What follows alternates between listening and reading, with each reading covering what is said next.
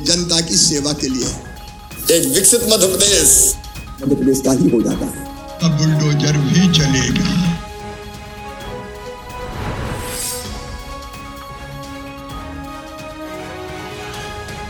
आज नर्मदा जयंती पर मुख्यमंत्री श्री शिवराज सिंह चौहान ने नर्मदा मैया को प्रणाम करते हुए सभी प्रदेशवासियों को बधाई दी। सभी प्रदेशवासियों को नर्मदा जयंती की बधाइयाँ देता हूँ।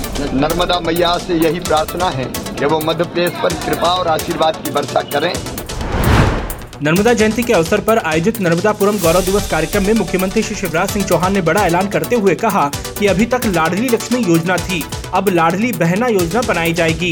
इनकम टैक्स नहीं भरने वाली सभी वर्ग की महिलाओं को सरकार एक हज़ार रूपए महीना देगी। उन्हें प्रति वर्ष बारह हज़ार रूपए दिए जाएँगे। अभी तक लाडली लक्ष्मी योजना थी।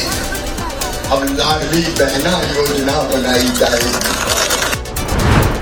मुख्यमंत्री श्री शिवराज सिंह चौहान नर्मदापुरम में नर्मदा जयंती महोत्सव एवं गौरव दिवस समारोह में शामिल हुए। सीएम श्री चौहान ने माँ नर्मदा की पूजा अर्चना कर देश और प्रदेश के कल्याण की कामना की। उज्जैन में आयोजित नेशनल सोशल मीडिया कॉन्क्लेव में आज मुख्यमंत्री श्री शिवराज सिंह चौहान ने सहभागिता की।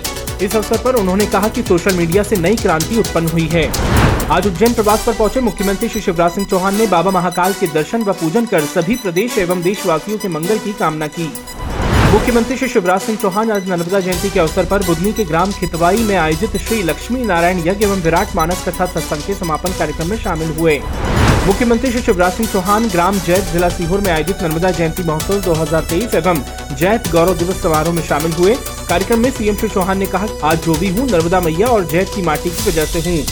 जैत मेरे रोम रोम में रमा है, जैत सांस में बसा है।